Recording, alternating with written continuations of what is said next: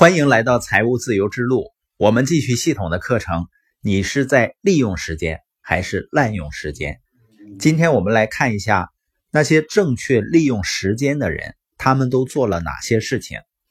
第一呢，他们做能促进他们生活总体目的的事情。这样做呢，能让他们成长。我再重复一遍啊，正确利用时间的人。去做能促进他们的生活总体目的的事情，这样做呢，就让他们成长。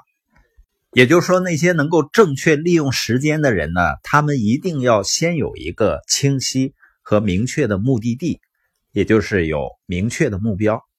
梭罗说呢，人出生啊，在这个世界上不是要做所有的事情，是要去做某些事情的。人的一生呢，有两个伟大的日子。你的生命中有两个伟大的日子，我生命中也有两个伟大的日子。第一个伟大的日子就是你出生的那天，你生命中的第二个伟大的日子就是你发现为什么出生的那一天。有的人呢，你问他为什么活着呢？他说为了吃饭，活着是为了吃饭。那吃饭是为了什么呢？吃饭是为了能活着。但是人和其他动物毕竟还是有区别的。其他动物呢，只要满足了生存的需要就可以了。人呢，还需要精神层面的需求的满足。海洛博士说过：“我相信人们害怕的不是死亡，而是其他一些事情，一些比死亡更使人们不安、更悲惨的事情让我们恐惧。我们害怕从没有真正活过，我们害怕的是到了生命的尽头。”那从没有真正活过的感觉，从来没有发现生命的意义的那种感觉。我们的灵魂渴望意义，渴望发现怎样活着才能让生命有意义，才能使我们的存在至少让世界有一点点的不同。